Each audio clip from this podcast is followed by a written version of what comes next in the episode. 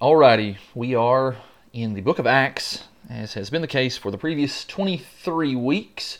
We are in Acts, the twenty-fourth chapter today, and um, it's not Groundhog Day, but it's going to feel that way because another chapter and another Paul defense. So, Jason, are you ready? Are you so excited for Paul to defend himself once again? You know it, man. I'm ready. Actually, I am kind of excited about this chapter. There's some things in this chapter that uh, you know help us to learn some historical stuff, I think, a little bit about kind of Roman court proceedings. We um, Paul Paul's going to take some different uh, avenues in his defense here, and um, and as is always the case, uh, he's going to use this as an opportunity to preach the gospel, and he's it's a neat opportunity here because he's getting to kind of preach to an audience of of one, well, two, but, but one in particular that he, it seems like he's kind of honing in on. So uh, we'll get to that here as we uh, crank along in the chapter. Paul's been brought to uh, to, to Caesarea, is where we left off, and he's now uh, being brought before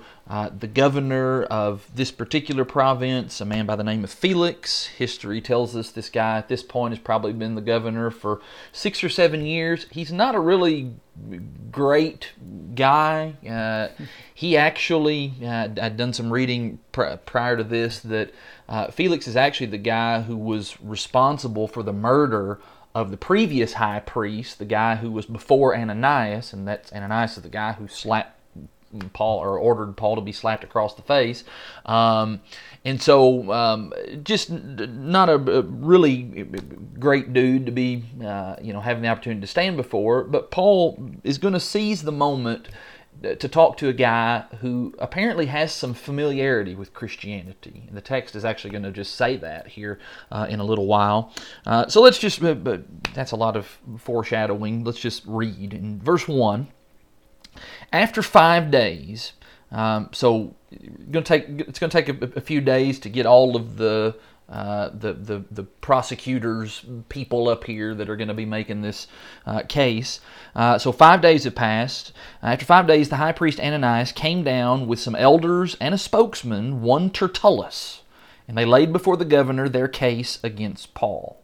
Um, spokesman is the word that the E S V uses. What's the New American Standard you use?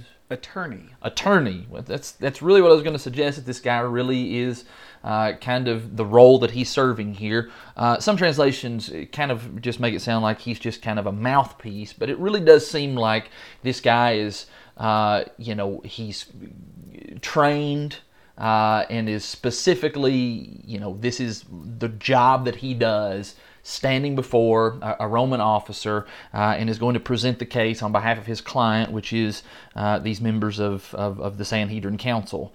Um, yeah, anything you want to say about that?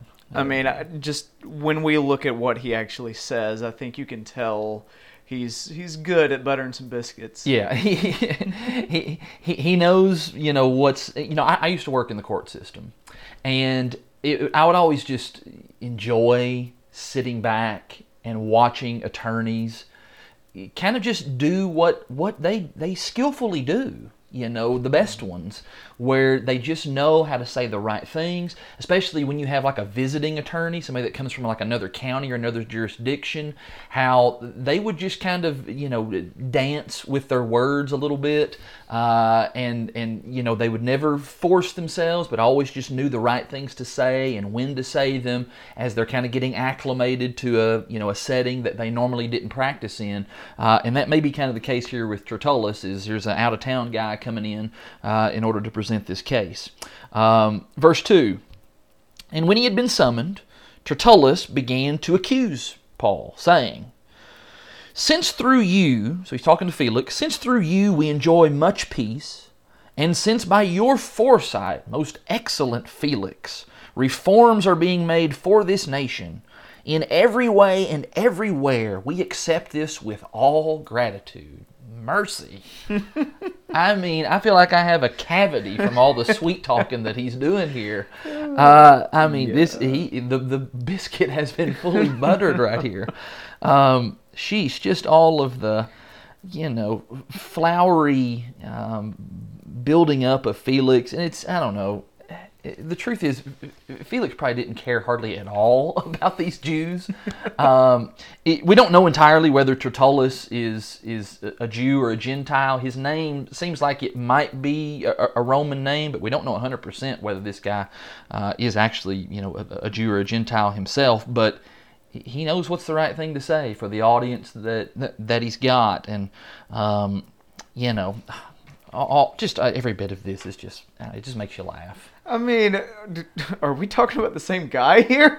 Yeah. Because, like, Felix was not a good guy. I know.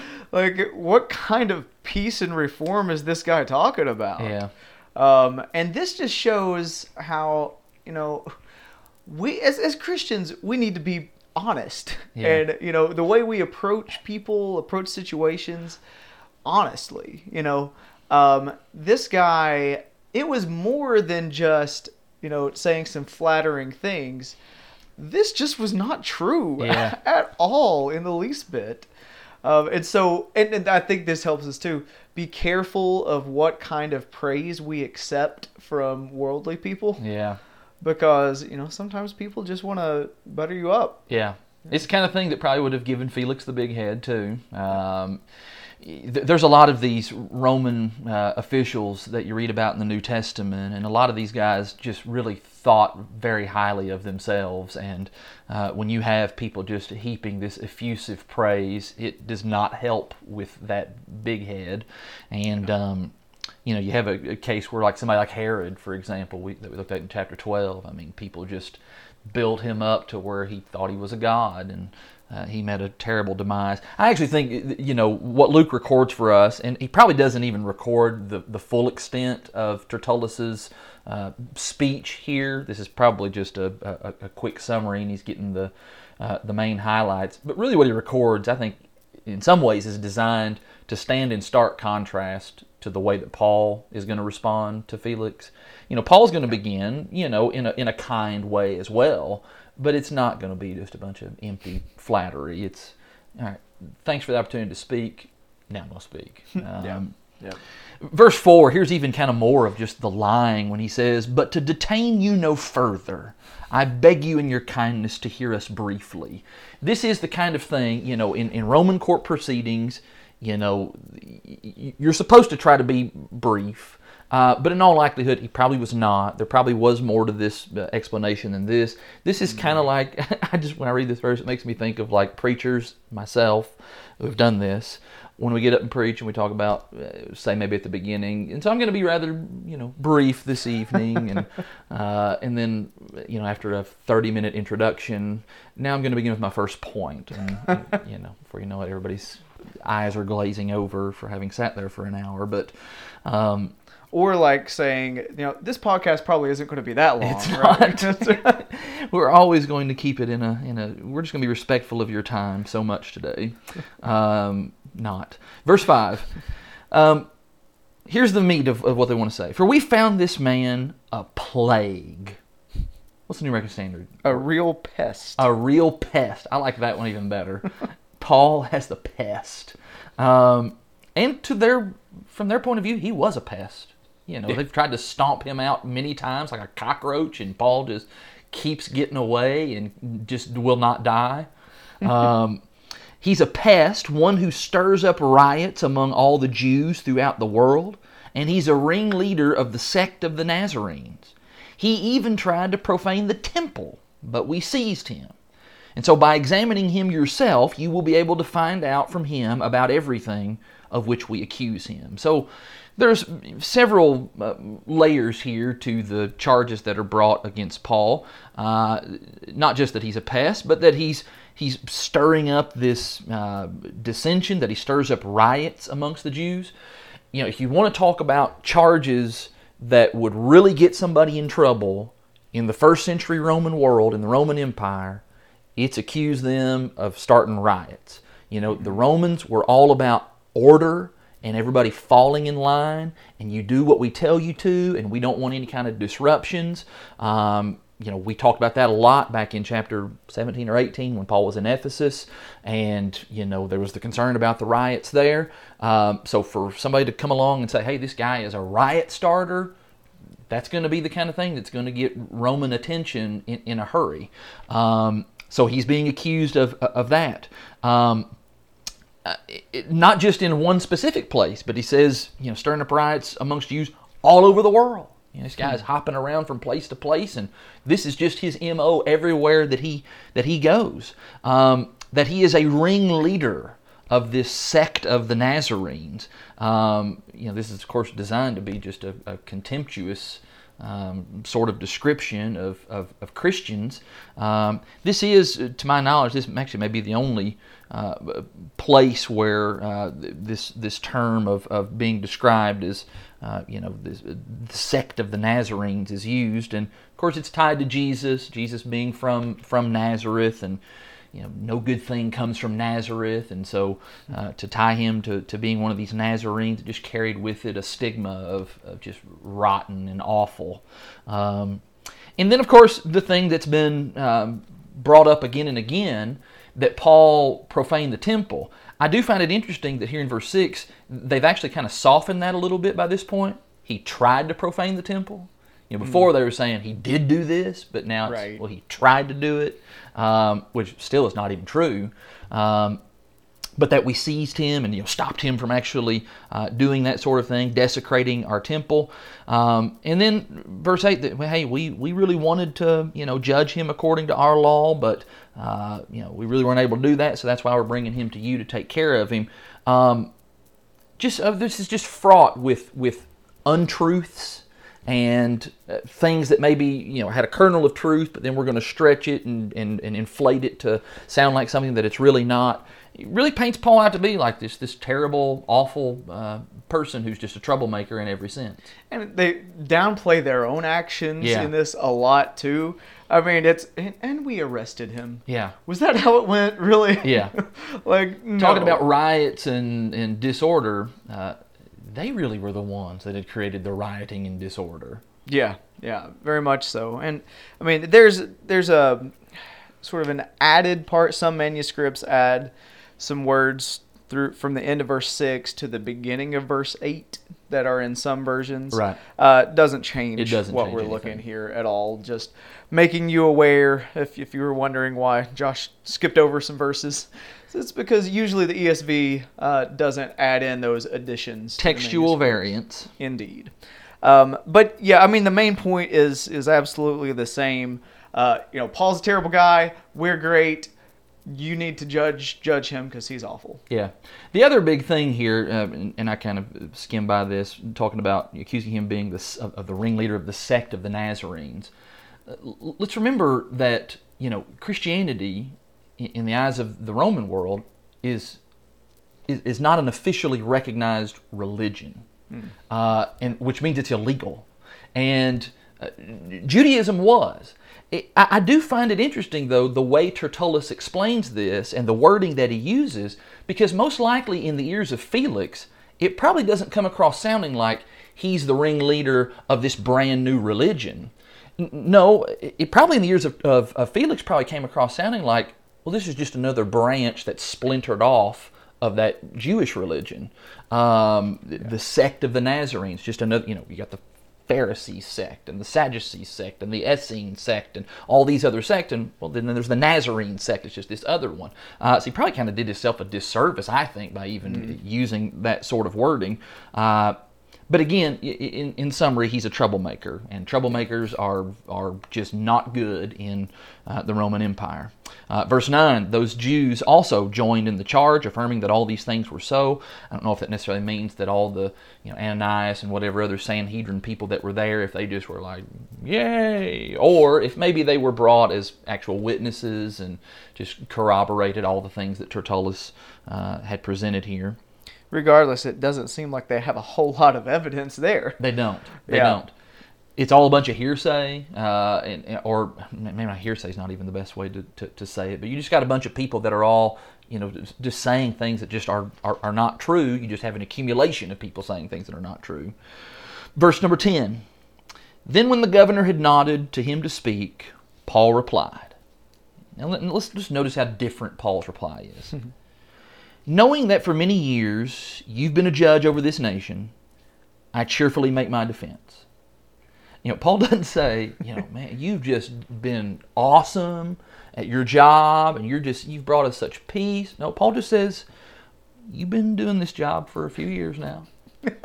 And I acknowledge that. And now I will speak. Yeah. It's yeah. Kind of, there's there's the affirmation of respect, you know, that, all right, yeah. You've been in that position for a while, and I respect that. And so uh, I, I appreciate that you let me have this opportunity to, to make my defense. And all that would have been absolutely true, and that's about the nicest way that you could say it to this guy who, you know, just was a notorious not good guy. Mm-hmm. Um, verse number eleven. Paul says, you can verify that it is not more than twelve days since I went up to worship in Jerusalem. And they did not find me disputing with anyone or stirring up a crowd, either in the temple or in the synagogues or in the city. Neither can they prove to you what they now bring up against me. Just stop right there. Let's talk about the Paul's response to all of the uh, the charges that are made. First of all, he says, you know, I've been here for twelve days. I haven't even been here long enough to even organize some yeah. kind of a giant coup against the Roman Empire. Um, you know, it just doesn't doesn't even work. Uh, secondly, the reason I came here was not to stir up trouble. I came here to worship. I came to worship in Jerusalem. One of the things that we've tried to kind of say is that, you know, Paul, being a Jew, was a good Jew. And, and nobody could deny that he was a good Jew. You know, was was consistent, in, and he'll talk again about being uh, operating in all good conscience once again. Uh, I've been a good Jew, and, and I think the, what Paul's going to kind of formulate here is that people who are actually good Jews become Christians. Mm-mm. If you really are a good Jew, you're going to become a Christian. Uh, you're going to be a part of the of the way. Um, so I'm just I, I came here to worship. Um, The the charge of, you know, disputing and stirring up a crowd in the temple or, or even anywhere, just not true. They they have not brought to you a single witness who's able to actually uh, state, yeah, I saw him do this. Um, none of that is present. Um, verse thirteen, they can't prove any of the things that they've brought up against me. Yeah, when you look at that, you think about, okay, how do you, if, if someone makes false accusations about you, they make stuff up, how do you defend that? You know, how do you argue against that? Because it, it's hard. Yeah. Because how do you prove that you didn't do that someone made up about you that said you did? Yeah. Uh, that, I mean, that's kind of difficult to do. Yeah. Other than just lay out the facts like, okay, no, here's where I was. Here's what I was doing. I don't know where you get all that. You all need to bring the evidence. Like everything that Tertullus did and what everybody has been doing against Paul, just speaking in generalities and just in gen- no, he's just a temple defamer and he's, you know, tearing down Jewish worship. Yeah. Um, and Paul's like, listen, I, I don't know what to tell you. you but... Let me give you some specifics about what I really was about. Exactly. The other the other option, you know, when you're just accused of all kinds of um, just made up stuff, uh, is to do what Jesus did. Uh, you know, when Jesus was first brought before the Sanhedrin uh, in the middle of the night, he just didn't say anything. Yeah. He just kept his mouth quiet. You know, it, there, there's no sense. There's, you know, I think about the Fifth Amendment in the uh, here in the United States. That's that's designed to protect from, you know, self-incrimination. And what's the point of even opening my mouth, even addressing something that's just false and, and made up? So that's always an option as well. Yeah. Uh, Paul, though, is is more inclined to, kind of, hey, look, I I got some specific things. Let me let me pull out my, my diary, and I'll tell you, twelve days ago is when I showed up, and uh, and this yeah. is where I went, and this is who I was with, and these are the things that I that I did, and in fact, this has been my whole, you know, uh, manner of life all the way up until this point. Um, so Paul's not going to admit any of these things that they say. I like the way he then shifts in verse fourteen when he says, but here's what I will admit to you, Felix. Mm-hmm. But this I confess to you, that according to the way, which they call a sect, I worship the God of our fathers, believing everything that's laid down by the law and written in the prophets, having a hope in God, which these men themselves accept, that there will be a resurrection of both the just and the unjust. So I always take pains to have a clear conscience toward both God and man. Now after several years I came to bring alms to my nation and to present offerings, and while I was doing this they found me purified in the temple without any crowd or tumult, but some Jews from Asia, and this is probably more than likely some of those Jews that had been causing Paul's trouble all the way back in like Ephesus, mm-hmm. They ought to be here before you and to make an accusation should they have anything against me. Or else let these men themselves say what wrongdoing they found when I stood before the council, other than this one thing that I cried out while standing among them, it is with respect to the resurrection of the dead that I am on trial before you this day. So a, a lot to unpack there, and what I love about uh, these verses is that in, in a lot of ways, Paul gives a pretty good little summary of what Christianity is, mm-hmm. and, and just some of the uh, the major foundational highlights of, of what uh, the way really is all about. Um, Paul says they call this Christianity thing a sect, like it's just some, you know, this this renegade thing over here that's just completely divorced itself from the Old Testament uh, and the law of Moses. Paul says, actually, that's not true. Paul actually says what Christianity is, is it's an outgrowth of the Old Testament. He says, I'm worshiping the exact same God that they claim to worship. Um, this is not some, you know, I, I, I even, there's part of me, the older that I get, I almost don't even like the reference to the Old Testament and the New Testament. Mm-hmm. And I say that from the standpoint, not because I, I don't appreciate Um, you know, like the book of Hebrews that does talk about this new and, and, and better way. I get all that. But sometimes in people's mind, the way that comes across is that, well, that Old Testament, well, well it's old. And you know how we all feel about old stuff. It's just it's kind of worthless. We don't need it anymore. Let's get it out of the way. But that's never the way that the Bible, uh, in the New Testament, that's never the way that uh, that Christians thought of the Old Testament. Uh, the Old Testament is always talked about by, by true Christians as being just a full outgrowth of what the Old Testament was always saying all along. Uh, and Paul says that God that was the God of Abraham and Isaac and Jacob, that's the God of this way, the God of of of, of Christianity, the God who sent Jesus and uh, the one who is the Messiah. Uh, everything that was laid down by the law and was wit- written in the prophets, um, I've been careful to observe those things, and what you see right now all springs and has grown out from that very from that very thing.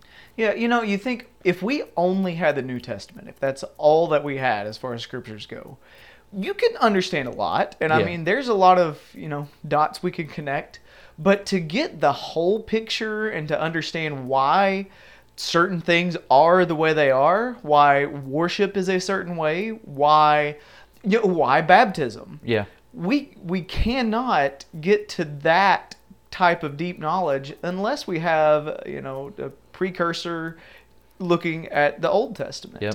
You know, because as you said, it's an outgrowth. It's what we were. It's what we were looking forward to, um, and so the actions, even from the very beginning, um, you know, why do we even need a savior?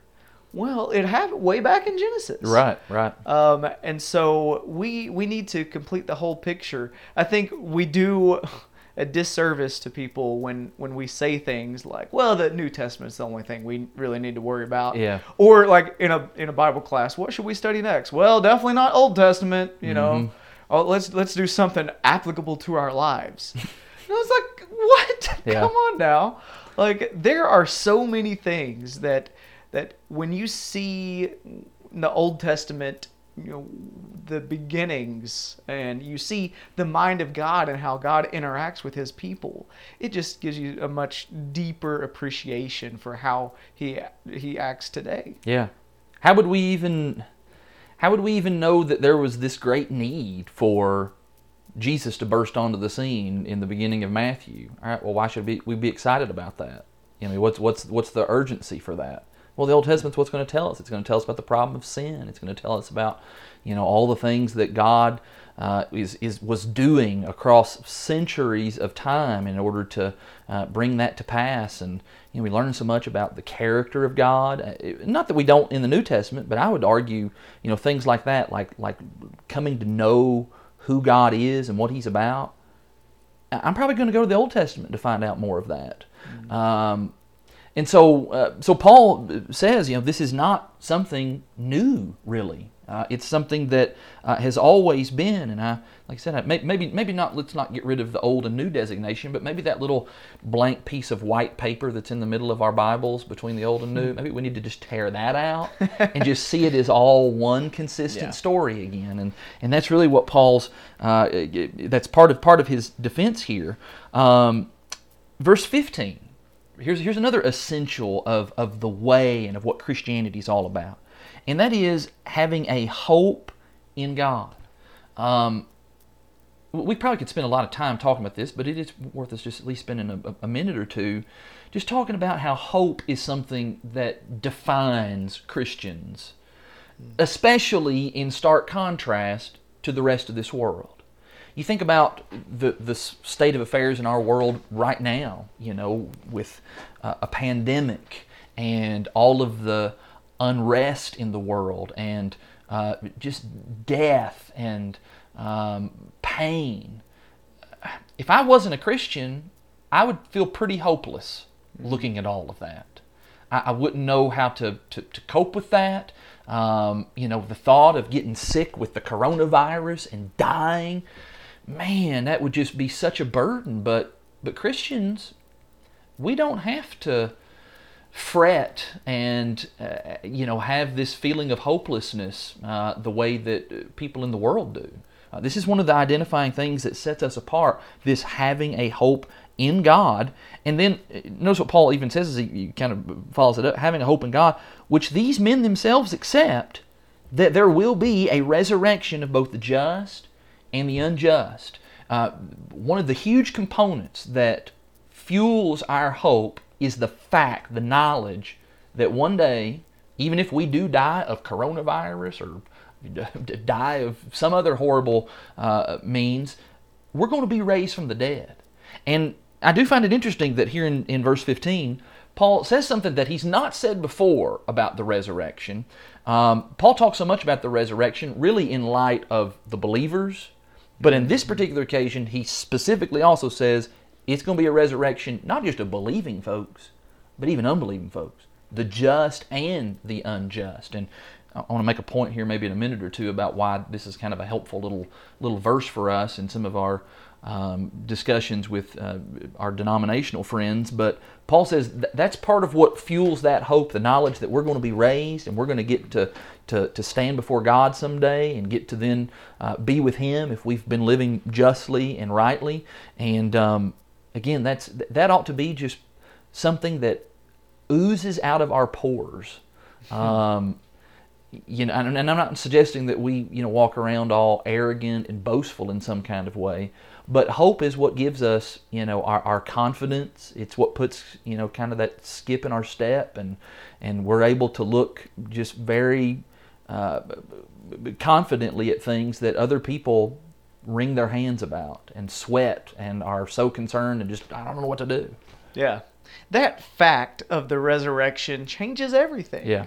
Because, I mean, you think about it, like you were saying, people who don't have that hope, all there is to this life is what you see right in front of you.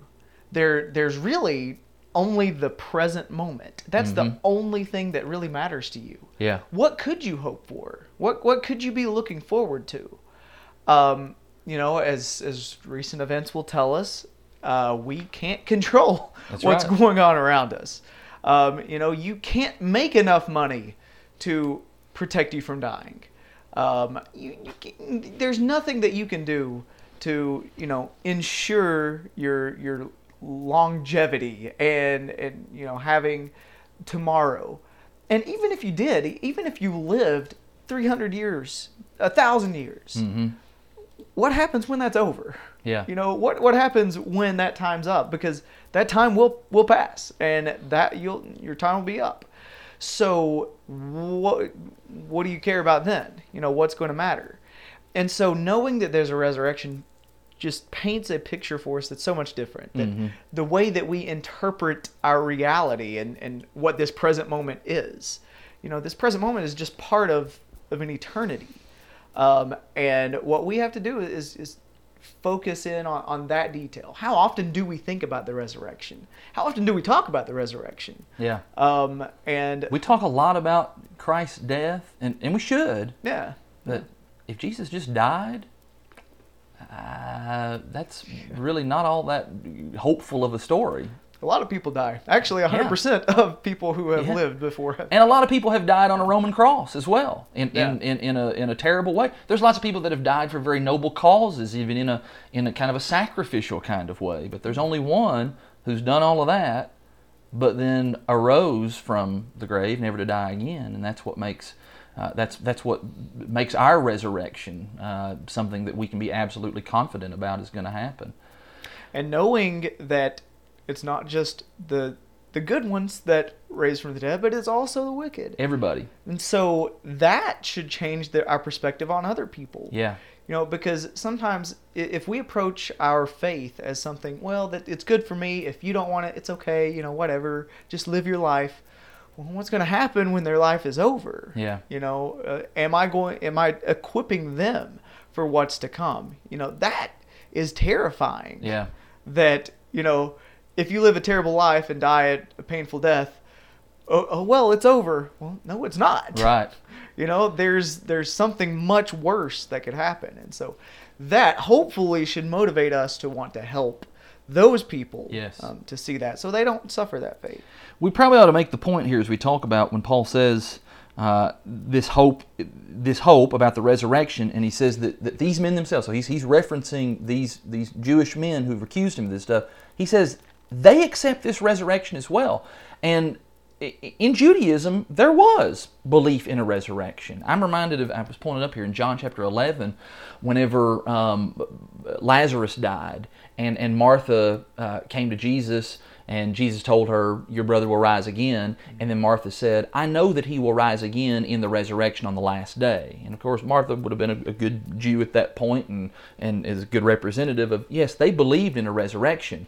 But the difference between what Jews then and some of these Jews that are accusing Paul here, uh, the difference between that and really the resurrection that Paul is speaking of, it's not that it's a different resurrection, but really there's a different object uh, that kind of changes that, that the perspective about that resurrection. And for, for Paul, as he speaks about it here, uh, it's all wrapped around Jesus and the fact that he was raised from the dead. And you think about that great chapter in First Corinthians chapter fifteen where Paul talks so much about how everything hinges upon the resurrection of, of Christ.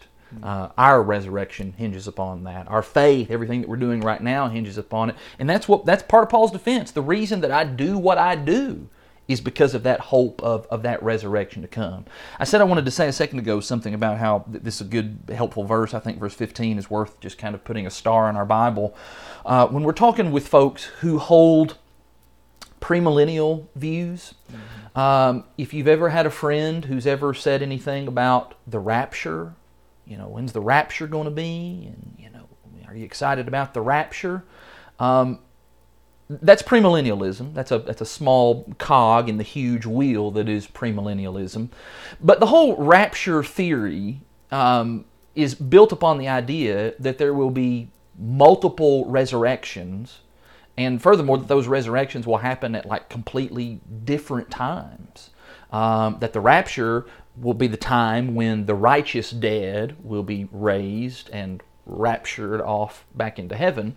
And then later on, after the period of tribulation and all these other things, then that's when the wicked dead, they will then rise and they will then uh, be brought forth with everybody else and, and face the judgment.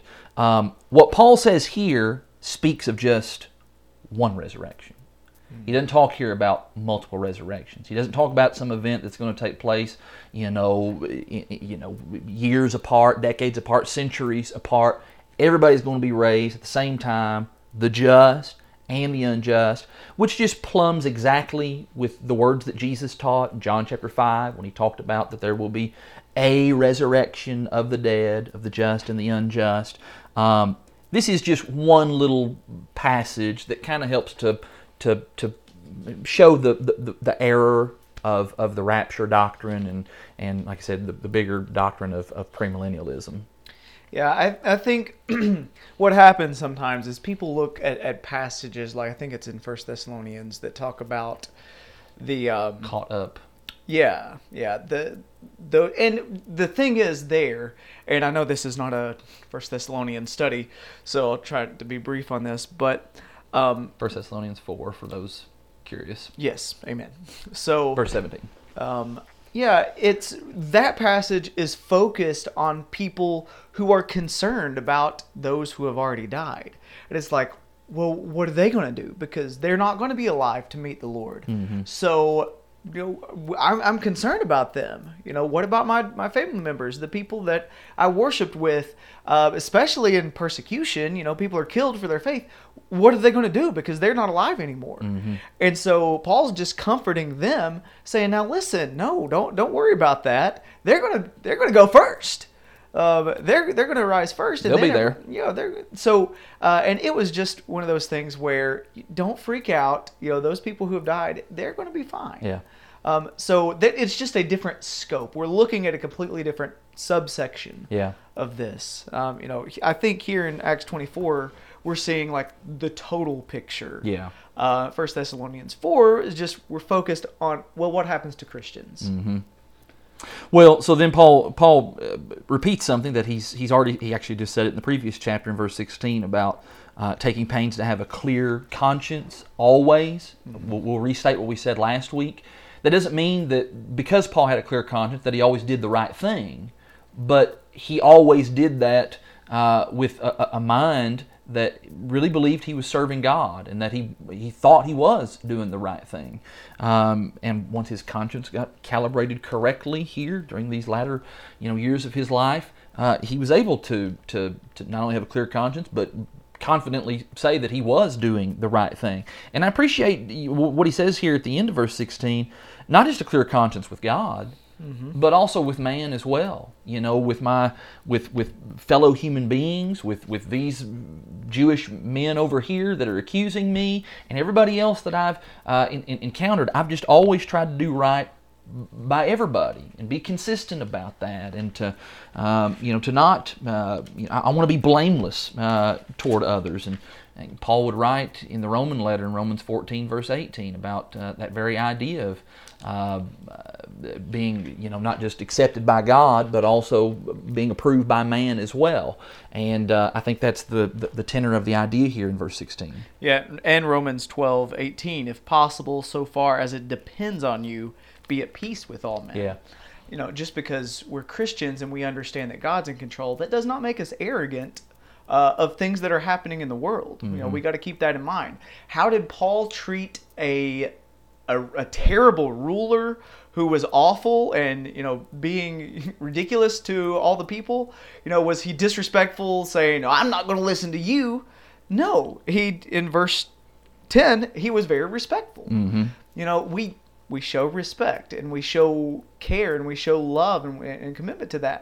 Um, we're if our goal is to share the gospel with others and teach others, we're not going to get there by beating people down because they are not Christians or because they are doing things that oppose Christianity. Right. Um, so I think that this is just a good example that shows uh, just because your governor is doing something that you don't agree with doesn't mean that you need to bash him. I want us to notice something. Let's let's. I want to skip ahead and look at a uh, a verse a little bit later here, because I want to then say something and connect this to verse uh, seventeen. Um, when it says in verse twenty-six that Felix, he hoped that money would be given to him by Paul. Um, all right, so when we get to that, we're going to wonder, well, why would he expect Paul would possibly give him money? My guess is Paul probably looks pretty beat up by this point. He's probably not, you know, very well kept, and uh, his clothing may even be torn and tattered and so forth. Why would he get this idea that Paul would have money to give him, maybe to, you know, as, as a bribe or to curry favor in some way? I think verse seventeen might be the reason. And this maybe makes me think Paul maybe wishes, you know, he had not said this, possibly. Mm-hmm. Because in verse seventeen is when Paul says that after several years of having been away from Jerusalem, I came to bring alms to my nation and to present offerings.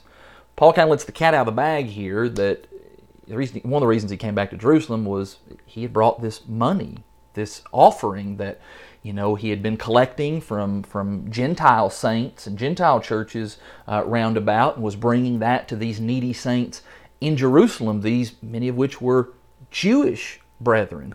And it, so there's a couple things going on here. One, Paul's emphasizing once again, I didn't come to Jerusalem to stir up trouble with the Jews. I actually came to help my brethren. You know, that's why I came. I came bringing gifts to them. Uh, but there is, like you said, there's also just the the the admission that, yeah, I, I, I came with money. And um, we actually don't even, we don't even get the details here in Acts about, you know, that money getting to be Uh, delivered necessarily, and, and seeing the effects of all that. I think maybe in some of the epistles we can kind of piece together that it mm. that it did. Um, but as far as Felix knows, oh, he may be still packing this money with him, and yeah. so um, I, I wonder that that's that's just kind of a, a you know a conclusion that's drawn on my part, but it does make me wonder if that's where Felix was getting that idea from. Yeah, we get sidetracked with this whole like Paul imprisoned part for several chapters. Yeah, and so it, it's hard to keep track of what's going on there. And uh, I mean, you got to think he's you know Felix is probably used to accepting bribes and yeah. that sort of thing. Um, that's you know probably was not an uncommon thing. Yeah, you know that's how people got their justice. Uh, or, you know, how they would attempt to. If all that ridiculous flattery from Tertullus at the beginning of the chapter is any indication, it's it just seems like it would not be out of the question at all that in addition to that kind of junk, he also would was receiving, you know, envelopes under the table of yeah. big fat stacks of Jewish drachmas or whatever units of money the Jews used, I don't know. Um Uh, so Paul says, you know, th- this was the reason that I came. I came to, to, to be a help and be a blessing to, uh, to to these very kinds of people over here, my Jewish brethren here. Verse eighteen, but while I was doing this, they found me purified in the temple. I, w- I wasn't there stirring up trouble. I wasn't there causing any kind of a commotion. In fact, there wasn't even a crowd or, or any kind of commotion uh, around me. I was there going through these Jewish purification rites. Again, they, they want to paint Paul as being just this renegade against uh, Judaism. No, I actually was going through some of those very same uh, purification rites, and of course that harkens all the way back to, you know, kind of the the uh, suggestions that James had given to Paul, which, you know, kind of in hindsight, hey, that was actually pretty good that he, you know, encouraged him to do that, because now mm-hmm. Paul's able to use that as a as as part of his defense here. But then Paul says, you know, it's because of these some of these outside people, these troublemakers who've been following me from town to town, these guys who are not even here. And really, if you want to hear, you know, somebody make some kind of an accusation, they ought to be the ones to do it, but they're not even here. They ought to be the ones present to say these things against me. Uh, otherwise, verse twenty-one, Um, the only other thing that this council can say against me is that I made a statement that made them mad, and they all split. You know, the Pharisee side and the Sadducee side all split because I said this about uh, the resurrection of the dead. And so, uh, I mean, do I need to give a defense for that? I mean, that was, there was nothing wrong about that. I didn't do anything illegal by, by making that kind of statement. That's the only thing that they got on me. Yeah. Which half of them would have agreed with. Yeah, yeah. And a, a lot of them did when that happened. Yeah. Uh, so it's like, it, if that's really what I'm on trial for, then, you know, we're we're having the wrong discussion. Yeah. Um, well, so so there's Paul's defense. Uh, this is, the, again, the, like the third consecutive chapter of Paul giving a, a, a defense. And there's there's little variations along the way, and we're, we get some good, helpful things. One of the things I just wanted to say, just kind of as a, a general statement, and I just got thinking about this earlier.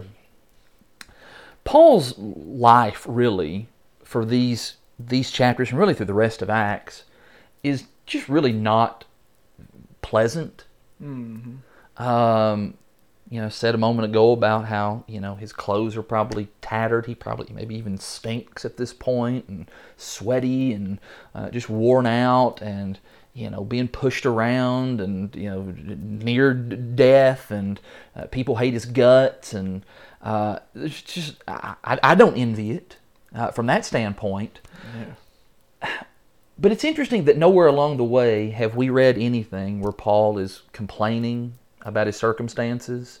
Uh, nowhere have we read at any point where Paul just lets out this big just sigh of not again, or I'm just tired of this, or uh, never any suggestions about how he just, he just needs to retire from ministry. Mm-hmm. Um, he just makes the best of his circumstances wherever he is. And of course, Paul would write about that probably most famously in, in like the Philippian letter, where he talks about yeah, learning, learning, and it took it took the process of, of time to learn it, but learning to be content in, in, in any and all circumstances. And that is the context by which he says, I can do all things through Christ who strengthens me. Um, but I don't know, we're, we Luke's not going into detail about Paul's attitude, but I, I think it's it's the fact that he's not saying these things probably ought to just provide a good lesson for us about attitude in the midst of adverse circumstances. You think even it's even written of Jesus that he learned obedience yeah. through the things that he suffered, and you know, you you do you learn that, and we're just we complain too often. It's so easy for us just to you know we start talking, and what do we talk about? Man, it's just so hot outside, or cold. Like, yeah. Oh, just I've been cramped all day in my house, or man, I haven't been home all day. Yeah. Or it doesn't matter what it is, we There's can always. find something yep. to complain about. And that's, I mean, what do you talk about to your coworkers at work? You know, what do you talk to your family about? You know, it, it's it's so easy just to be negative and complain. And I mean, I, I fall into this all the time, yeah. and it, it's it's a struggle for me, but. Just hearing how Paul talks in Philippians four and and seeing what he goes through here, it's just like, man, what am I even doing? Yeah. Uh, you know, you, you don't see the, the complaining and grumbling from Jesus. You don't see it from Paul. Uh, you don't.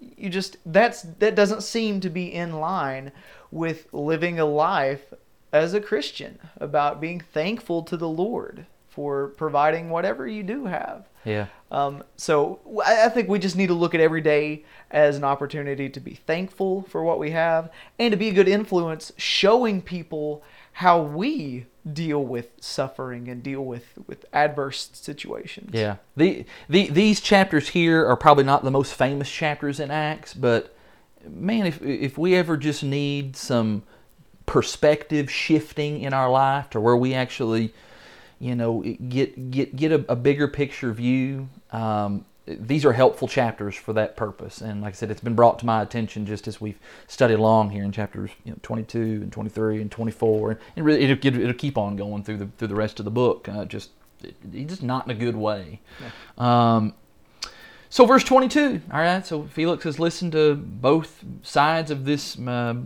argumentation going on. And verse twenty-two then says, but Felix, having a rather accurate knowledge of the way, put them off.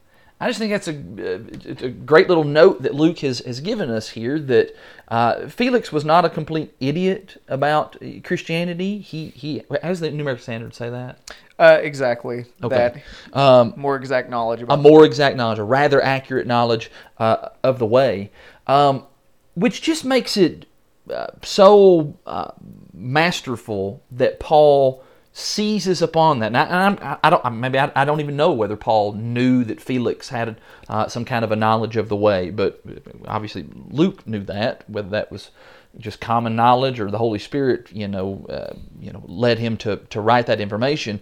But that's what makes it so great for Paul to have said some of the things that he said, to kind of lay down some some groundwork, because right here in just a second, when Paul then has an opportunity uh, to kind of talk to Felix one on one. Uh, he's going to really, you know, put some nuts and bolts to all of that. And he's going to talk about some of the things that Felix needed to hear, not just things that just everybody in general needs to hear. No, I'm going to like, I'm going to like narrow this down specifically to your circumstances, Felix.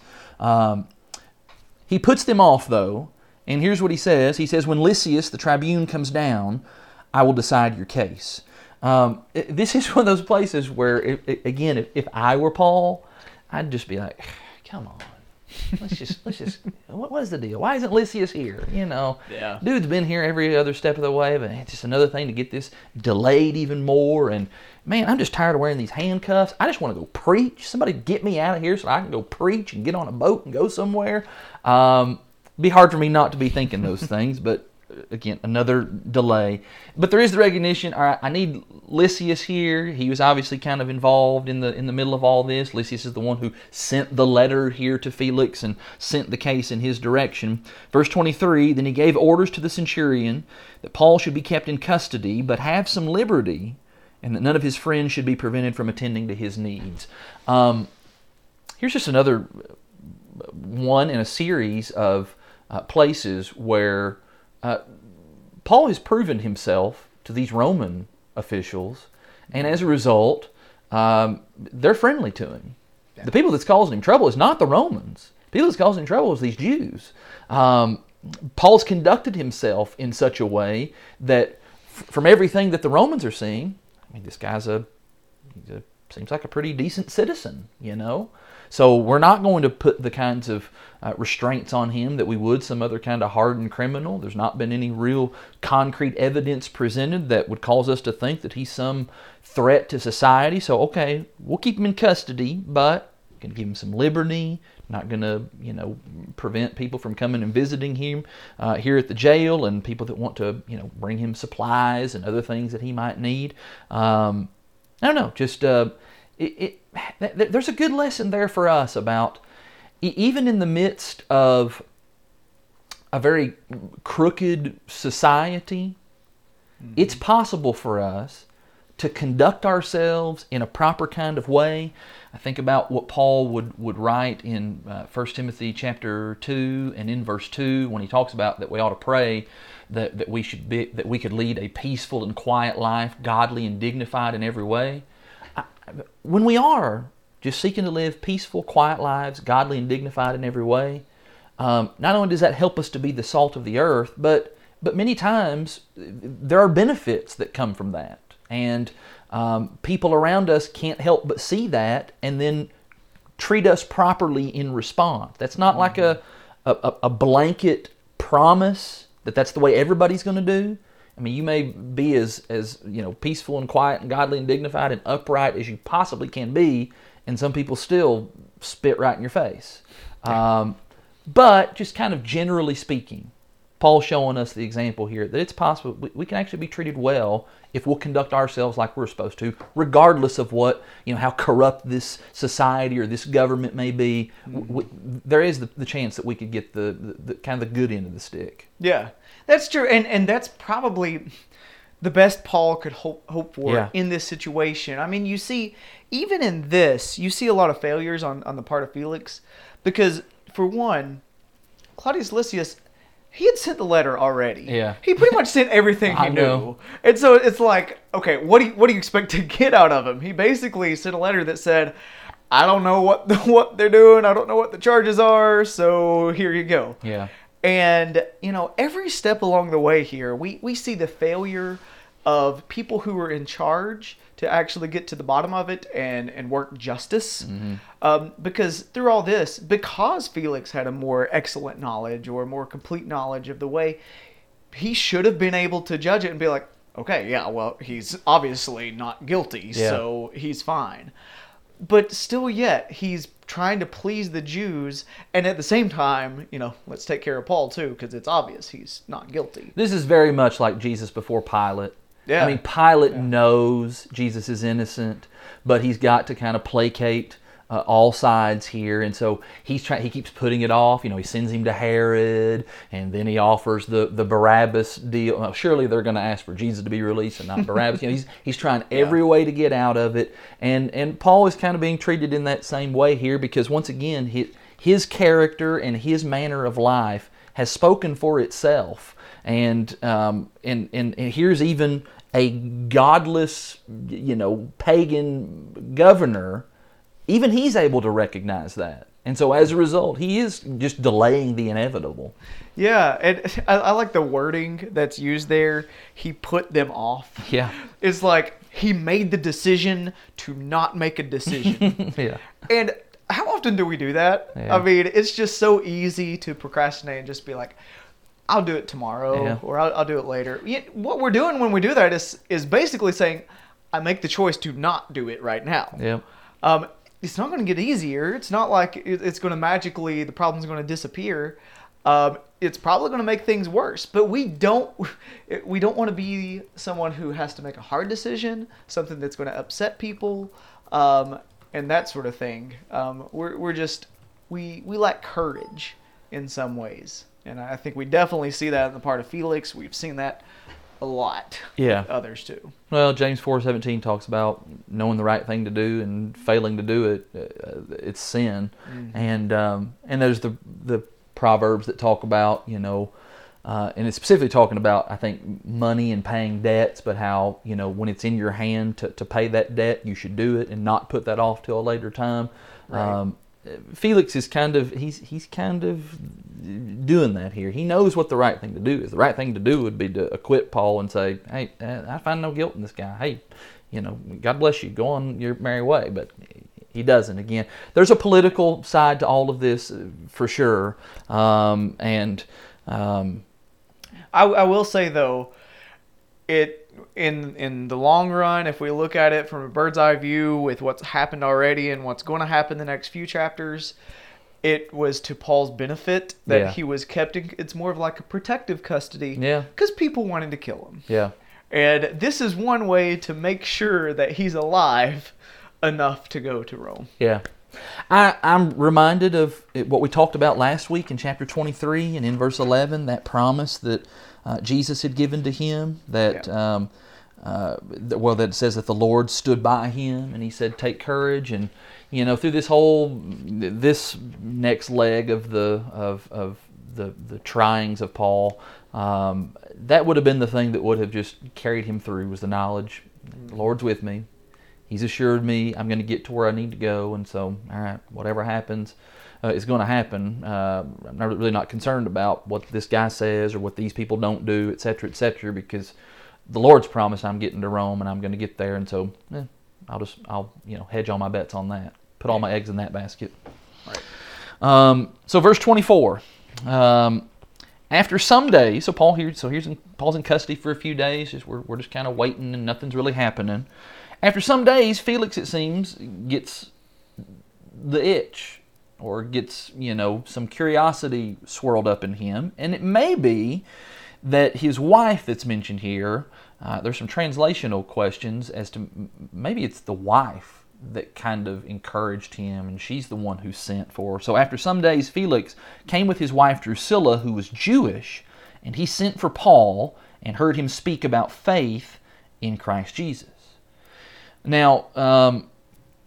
The the text doesn't tell us this about uh, Drusilla, but there is record outside of the Bible that Drusilla and Felix and their marriage together was not appropriate mm. and was not right. And um, so here's this woman who's got a, a she's got a Jewish background, but here she is in a you know an, an ungodly marriage, uh, a marriage that you know God certainly would not have sanctioned even by the old law, um, let alone the, the, the new law, um, is involved in this marriage with this man. And so whether it was her that kind of had the curiosity and she kind of prods Felix to, hey, call that Paul guy in here, I want to hear what he has to say, or if it was just Felix, especially since Felix did have some some knowledge about the way, uh, well, hey, I got this guy here. Um, Let's just bring him in here. Let's just hear, let's just hear more about this and try to be able to do this without the, you know, maybe some of the influence of, of other parties, the Jewish, you know, cohort there and, and some of these others. Let's just bring him in. Let's hear about this faith in Christ Jesus business. Yeah. I, you know, Drusilla, her, her background, she's part of the Herod family. Yeah. You know, daughter of the Acts twelve Herod, I think, that uh, was eaten by worms after he beheaded James, okay, the the apostle, um, and and so she has an interesting background, being you know from that family. Yeah. Uh, also the Herod that tried to kill Jesus when he was a, a, a baby. Yep. Like a great niece or something. Anyways, she's, she's just got great genes. Yeah. Now she's on her second marriage. Yeah. Felix is on his third marriage. Yeah. Uh, I mean, there's there's all kinds of stuff there. It's like, you know, if if I was Paul and I knew that about these people, what kind of things would I want to talk to them about? You know, perhaps I... the very things that he's going to talk about in verse twenty-five. Ooh. Nice segue. Yeah. Yeah. Well, let's just notice those. So Paul, he's going to reason to them about righteousness and self-control and the coming judgment. Now, that is, uh, that's a very different Paul sermon mm. compared to all the other Paul sermons. You know, lots of Paul's other sermons that we've read, you know, are very heavy on like the resurrection of Jesus, and you know, uh, you know, kind of the uh, maybe some of the apologetic side of that. Of this is this is why we believe that, and this is why you should believe that.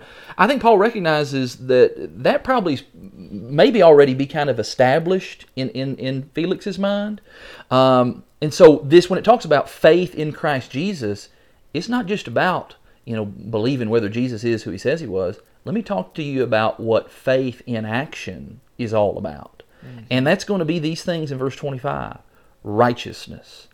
Um, I guess there's a lot of uh, things that we could say would be involved in the definition of, of righteousness, but I always just, you know, especially when I'm teaching young people, I just tell them, I say, look at those first five letters of the word. Yeah. It's about doing what's right, doing the right thing.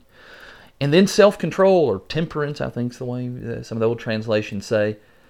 But my, oh my, if you're talking to some people who have been fast and loose with maybe their sexual practices, and we're just going to get married to all kinds of different people, and we're just going to be willy-nilly about that, those are people that need to hear about self-control. Uh, they need to hear about controlling their their their passions and controlling their uh, human urges and desires and bringing those into conformity uh, to Jesus because of the coming judgment. There's coming a day in which we're going to have to give an answer for whether we were righteous or not, whether we were self-controlled or not. Uh, those would be the kinds of things that would be directly applicable to their circumstances in that moment, right then and there, which does show that Paul is very well capable of, you know, preaching sermons other than just, let me talk to you about Jesus' death, burial, and resurrection.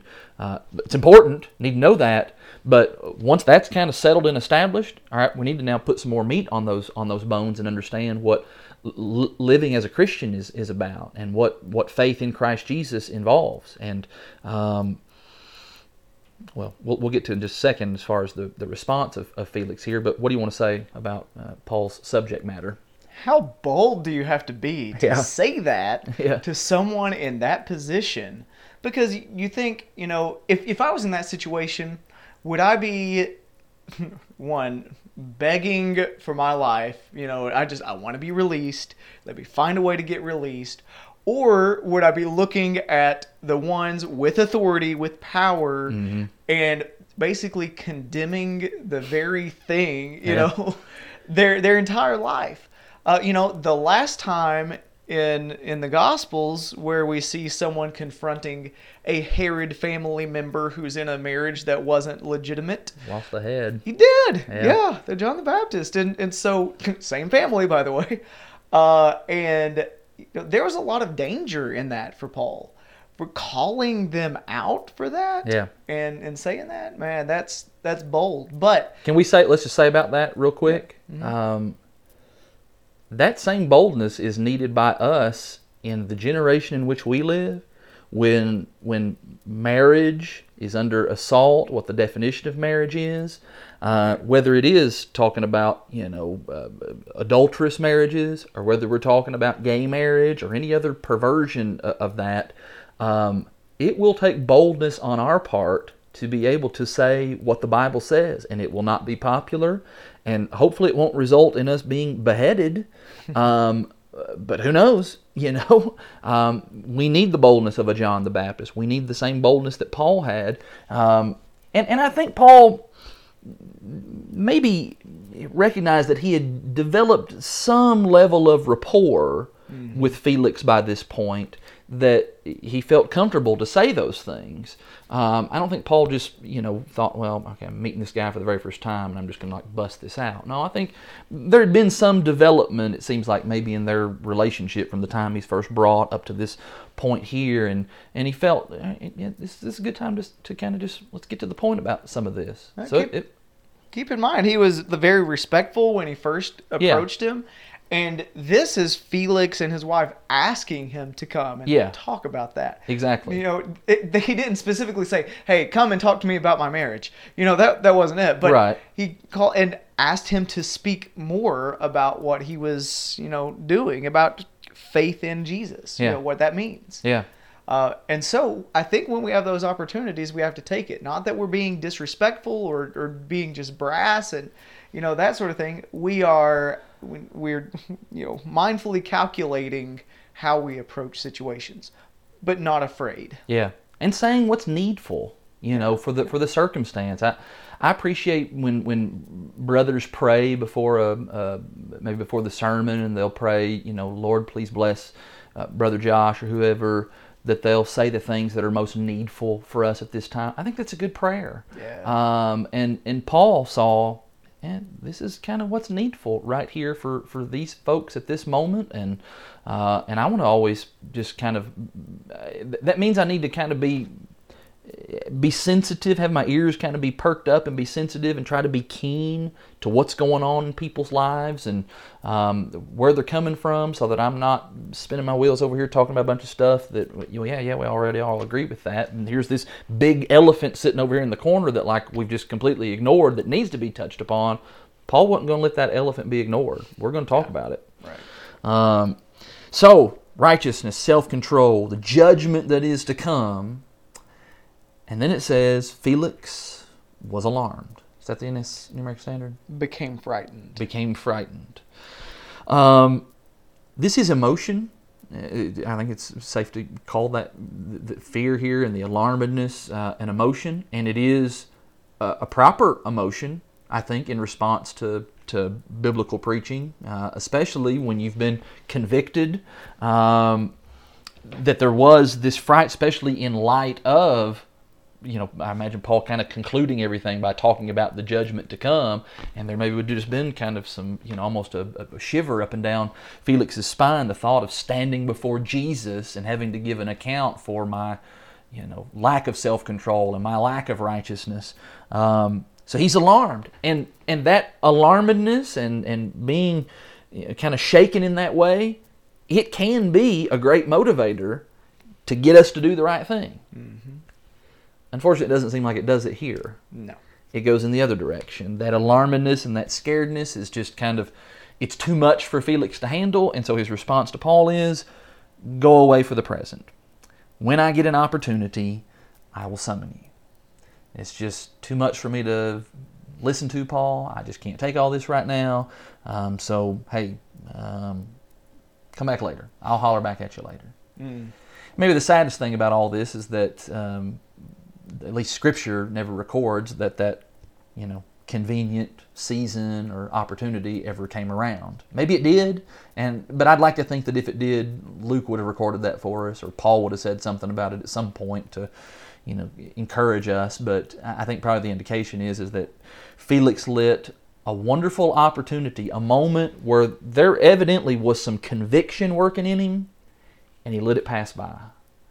And that is one of those reasons, and I think this is a good reason, for a tradition that we have, you know, amongst churches of Christ that I've always been associated with, uh, and that is the, the concept of offering an invitation and the invitation song at the conclusion of a sermon, uh, because, especially, you know, you preach on certain subjects and things that are designed to kind of motivate and stir people, and, and maybe it's a the kind of thing that calls people to action.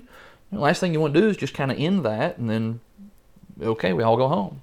Yeah. Uh, it's kind of, I like the idea of, like, let's capitalize on the kind of the the, the, the fervor of that moment, and it, it's not like we're going to play on people's emotions, but it's just striking while the iron's hot. Mm-hmm. And and I think the Lord is is aware of, of that as well, that you think about when, when the Bible talks about that it's that it's better to go to the house of mourning than it is the house of feasting. Well, why is that?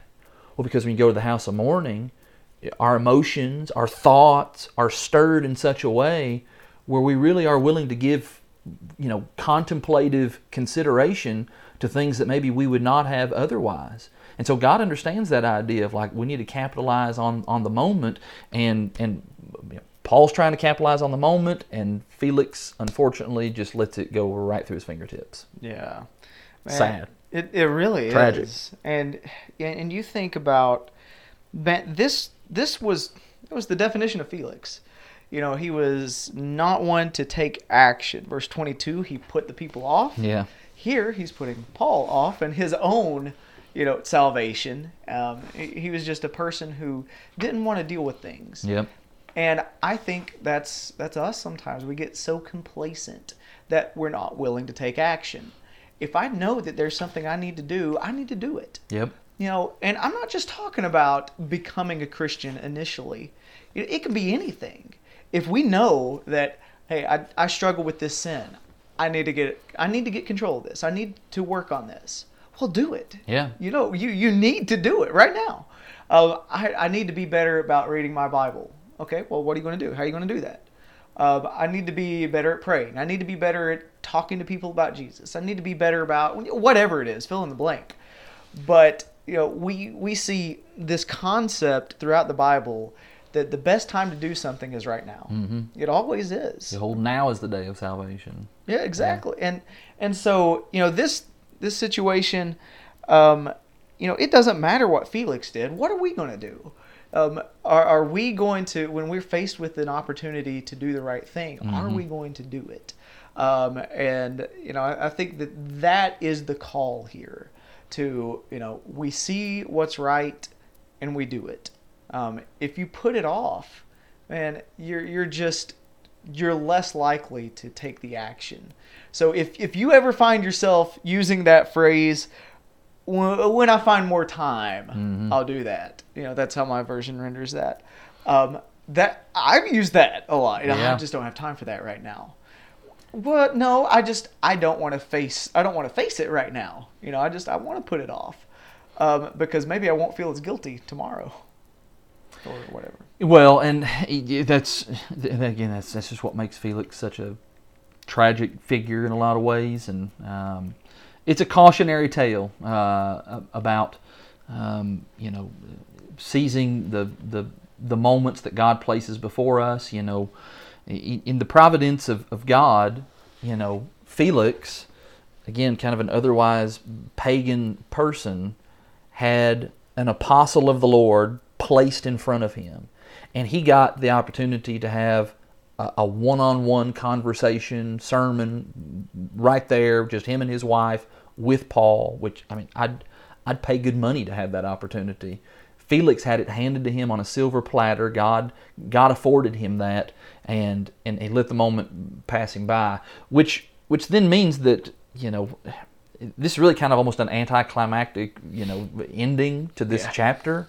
Right. Um, you know, Paul's given this wonderful defense. He's, um, you know, he's he's acquitted himself well. He gets this wonderful opportunity to th- to then have kind of a, a private conversation with Felix, and then he just squanders the opportunity. Felix does. Um, yeah. You you think uh, you know this just hit me.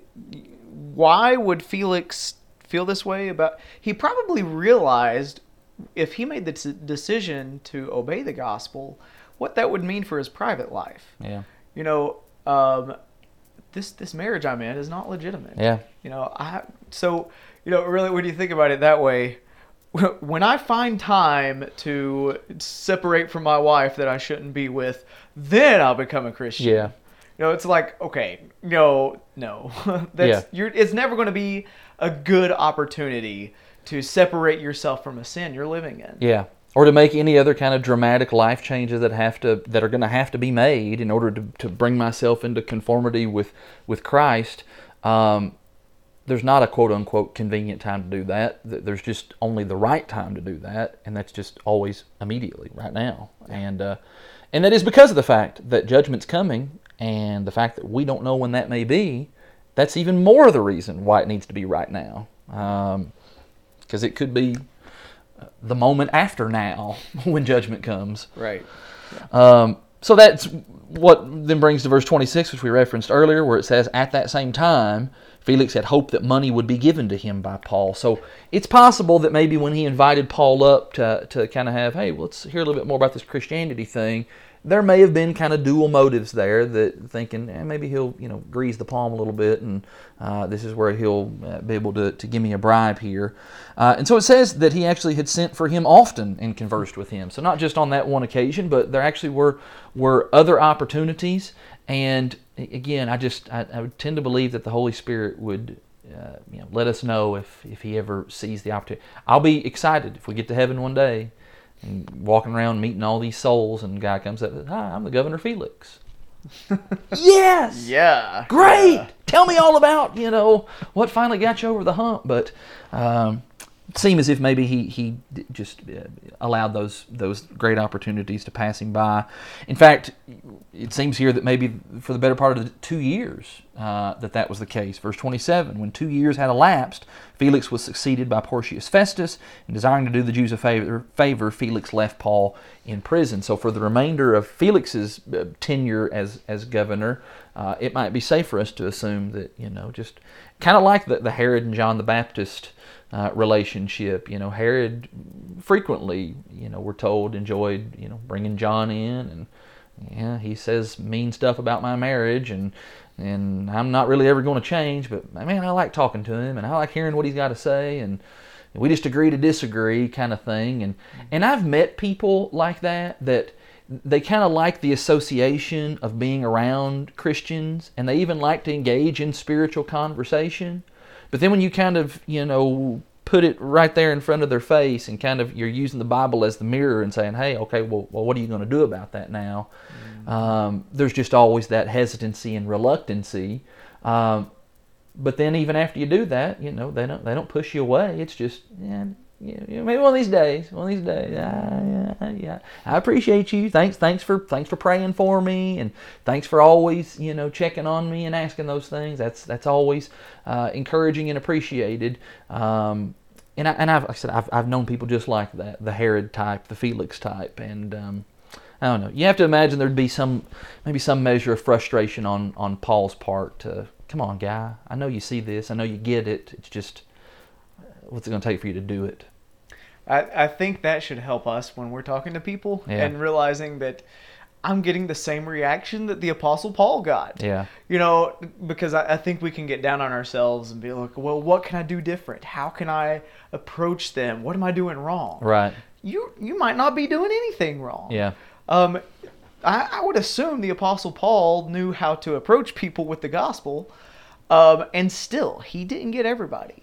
Um, we don't need to be too hard on ourselves when that when it comes to that. Just do what you know to do, you know, spread the gospel, and let the people decide. Some people do like feeling guilty, because in, in some ways it makes them feel like, well, if I feel guilty about this, I'm better off than if I was just completely oblivious. But mm-hmm. then they still never take action. Right.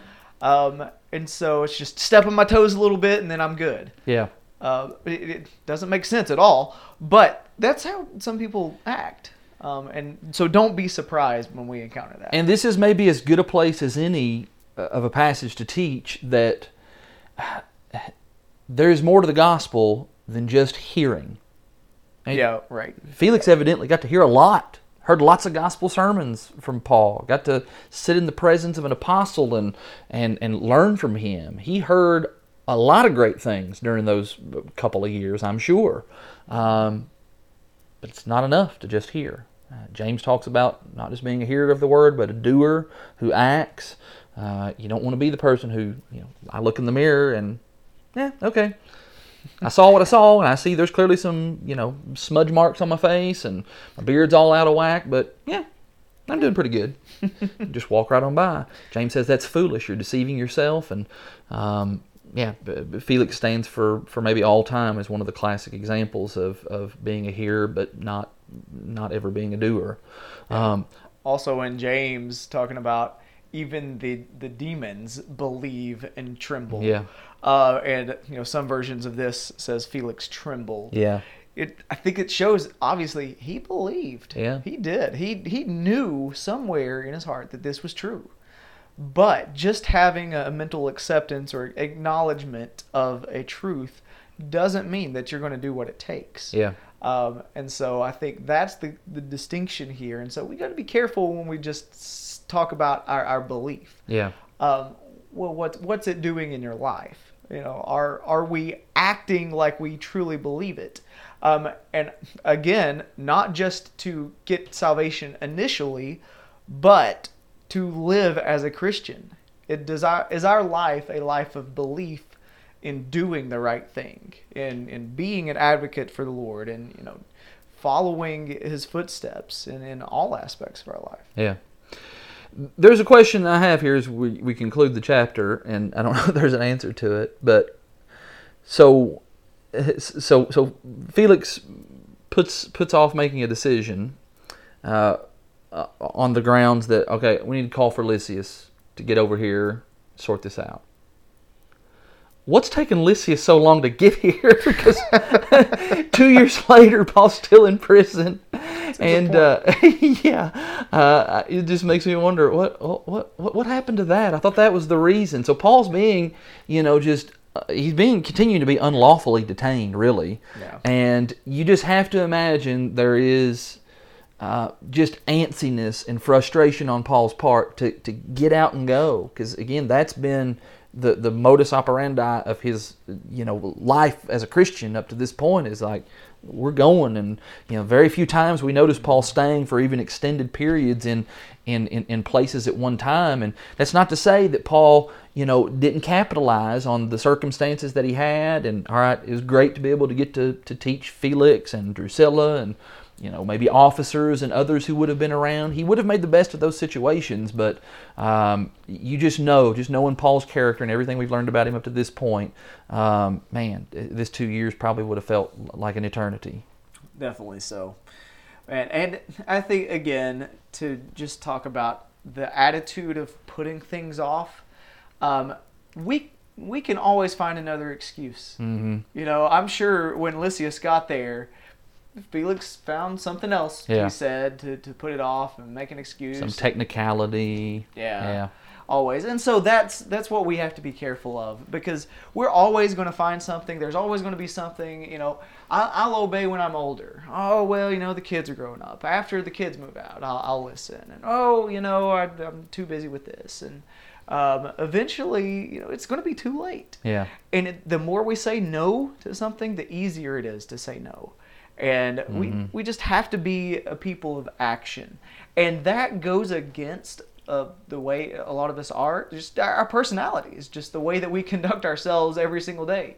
Um, but no, we, we need to be more of a people of action. And I think that's why, you know, we, we've been saying every week, we need to keep studying. This needs to be something that is just ingrained in us, that we that we are, like like James says, not a forgetful hearer but a doer. Mm-hmm. Um, and so that way we need to know what the Word says, but we also need to be equipped to do it as well. So that's my call. Well, so these two years where Felix is just dragging this thing out, and um, and then now he's no longer... Uh, You know, he, he's taken out of his position. Festus gets placed uh, in that role. Uh, it's it's sometime in there that uh, Paul then, chapter twenty-five, is just going to be like, all right, I'm kind of had enough of this. I'm going to pull out those magic words, those four magic words, I appeal to Caesar, mm-hmm. and we're we're we're getting somewhere. And so that is what's going to happen in the twenty-fifth chapter. Final thoughts on chapter twenty-four.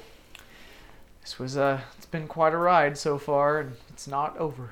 It's not over, and um, so we'll talk about Paul uh, before Agrippa uh, next week, and, uh, well, I've actually checked twenty-six uh, as well, his defense before uh, Agrippa, and uh, slowly but surely, he's going to gonna get to Rome. Man, we're down to the last twenty-five, twenty-eight, we're down to the final four chapters. Yeah, we are. The final four. Since we didn't have the N C double A tournament this past year, this will be your, your final four to look forward to uh, for, for twenty twenty. I'm Much looking more exciting. It. Yeah, I'm look, I, it, it's always more exciting to study the Bible. So, for sure.